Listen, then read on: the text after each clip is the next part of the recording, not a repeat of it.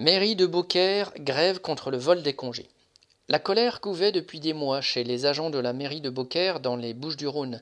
Jeudi 27 janvier, ils ont manifesté dans la ville avec l'appui de la CGT.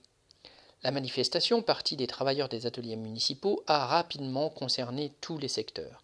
Dès 8 heures le matin, une quarantaine d'entre eux étaient présents place Jean Jaurès avec banderoles et tracts pour s'adresser à la population. Il dénonçait le manque de personnel, le manque de matériel, que ce soit de véhicules ou même de savon ou de papier toilette, le matériel non réparé laissé à l'abandon, les insultes journalières de la part du responsable. Ils doivent utiliser leurs propres outils. Il dénonçait vigoureusement leurs conditions de travail ainsi que la politique du maire qui appartient au RN, notamment en matière de temps de travail. En effet, l'horaire des agents de la collectivité dépasse la limite maximum fixée par la loi à 1607 heures. La justice a donné raison aux syndicats et la mairie doit rembourser les heures travaillées en trop.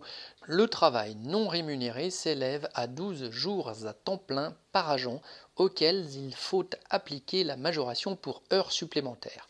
Mais le maire a déclaré qu'il ne paierait pas.